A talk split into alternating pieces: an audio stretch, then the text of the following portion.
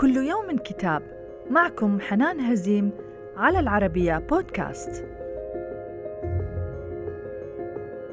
نتناول اليوم كتاب ما وراء الحدث القصة المذهلة لأول إنسان يغادر كوكبنا في جولة نحو الفضاء من تأليف ستيفن ووكر.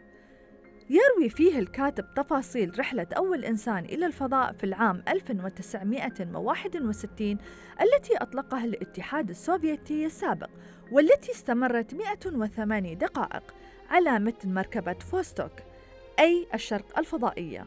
دار فيها يوري جاجارين أول رائد فضائي دورة واحدة حول كوكب الأرض وحقق السوفييت بها سبقا فضائيا تاريخيا لم تشهد البشرية له مثيلا. كما كشف الكتاب عما وراء هذا الحدث الكوني من المشكلات التقنية التي كادت أن تقود إلى كارثة للمركبة الفضائية الأولى وربما مقتل أول رائد فضاء.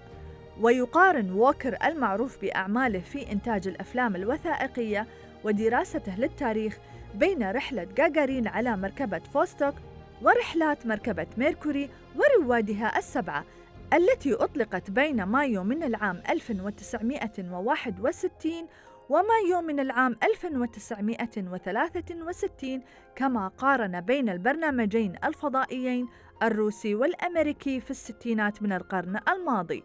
وإلى اللقاء مع كتاب جديد.